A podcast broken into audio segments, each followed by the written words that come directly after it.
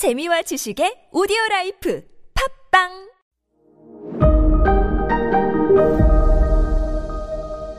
네, 여러분 안녕하십니까. 역사 스토리텔러 썬김 인사드리겠습니다. 아, 지난 시간에 아크바르의 여러 가지 이제 그 업적들 말씀드렸지 않습니까? 상비군을 운영을 하면은 좋긴 좋은데 전쟁 터지면 바로 출동시키니까 이게 어마무시한 예산이 들어가니까 효율적으로 군대를 운영하자. 이걸 바꿨다고 말씀드렸지 않습니까? 그리고 상업을 굉장히 발전을 시켜요.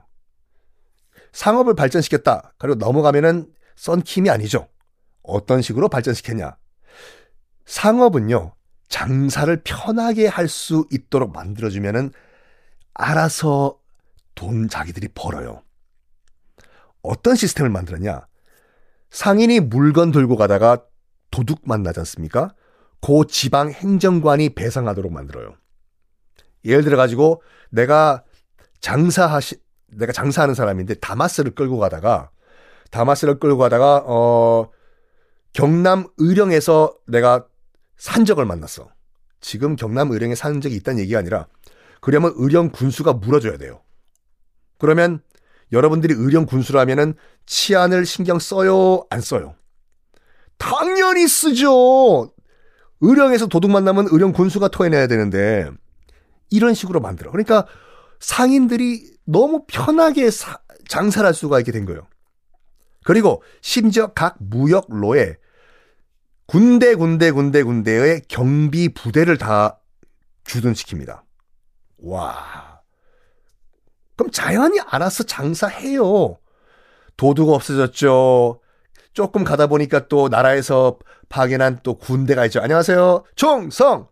열심히 돈 버십시오. 장사하자! 되고, 그리고, 야, 이 아크바르가 정말 대단한 황제인 게 뭐냐면은, 아, 모든 무굴 제국의 길을 똑같이 통일합니다. 사이즈, 규격을. 맞습니다. 로마와 같이요. 진시황이 했던 거와 똑같이. 예를 들어 가지고 내가 어 부산에서 5톤 트럭을 몰고 갔는데 어 대구로 들어가니까 갑자기 여긴 다마스밖에 못 들어가. 뭐야 이거 이거 와 이게 아니라 전국 어디를 가나 5톤 트럭이 다 갈 수 있도록 길을 통일시켜 버려요. 장사하자. 장사하자 이런 식으로 똑같은 마차가 달릴 수 있게. 그리고 본격적으로 동전 동전 화폐를 강력하게 도입을 해요. 아, 동전 도입하는 게 뭐 대단한 거예요? 동전 나도 집에 깔려 있는데 침대 밑에 이게요. 동전을 화폐로 도입을 한다. 이게 엄청나게 힘든 일이에요, 이게요. 뭘 믿고, 아, 요즘이야 지폐 신사임당 5만원짜리, 그게 나라가 보증을 해주기 때문에 이 종이 쪼가리가 5만원의 가치를 가지는 거 아니에요. 나라가 안 보장해주면 이건 그냥 종이에요. 생각 안 해보셨나요, 여러분들? 학이 그려져 있는 500원짜리, 이거 한국은행에서 보증을 안 해주면 그냥 쇠쪼가리예요, 이거. 우리나라도 조선 같은 경우에도 각 왕들이 엄청나게 화폐를 나라에서 동원, 이, 그, 아, 도입을 하려고 노력을 많이 했습니다. 그렇지만 물론 엽전이란 것도 있긴 있었지만 거의 일반 백성들은 조선 망할 때까지 쌀, 쌀이 화폐 역할을 했었어요. 안 믿어.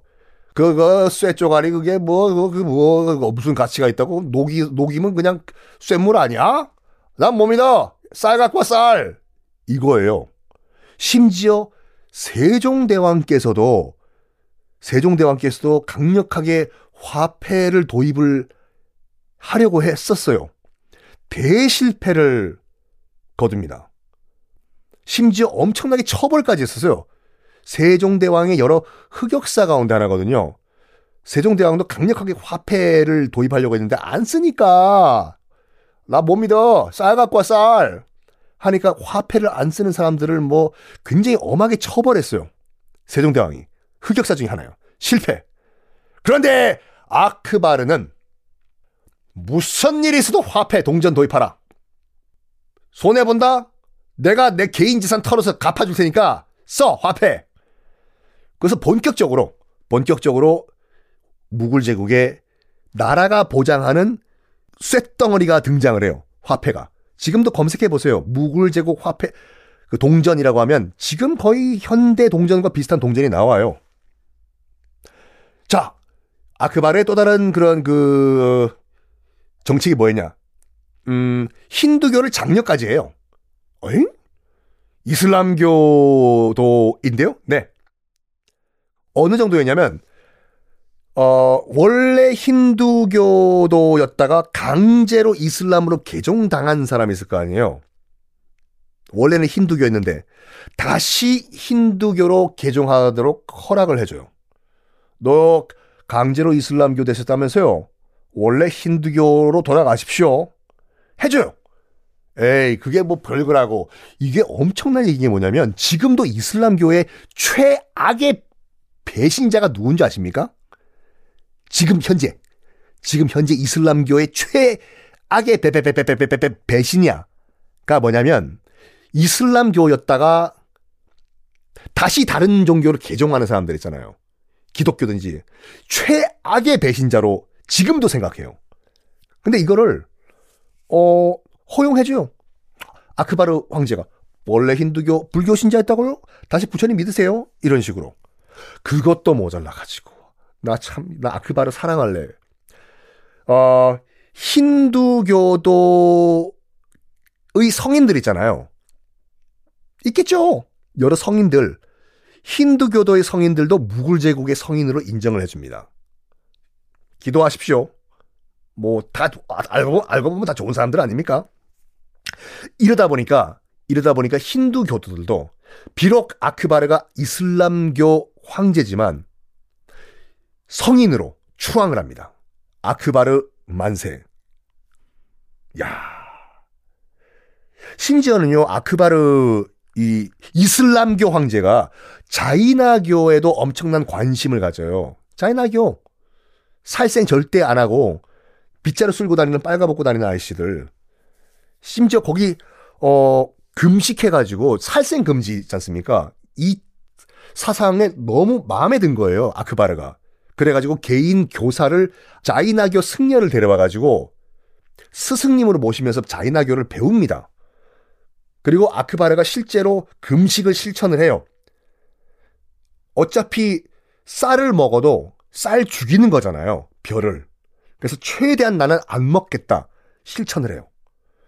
그리고 자이나교 스승님을 스승님을 모시면서 육식을 끊습니다.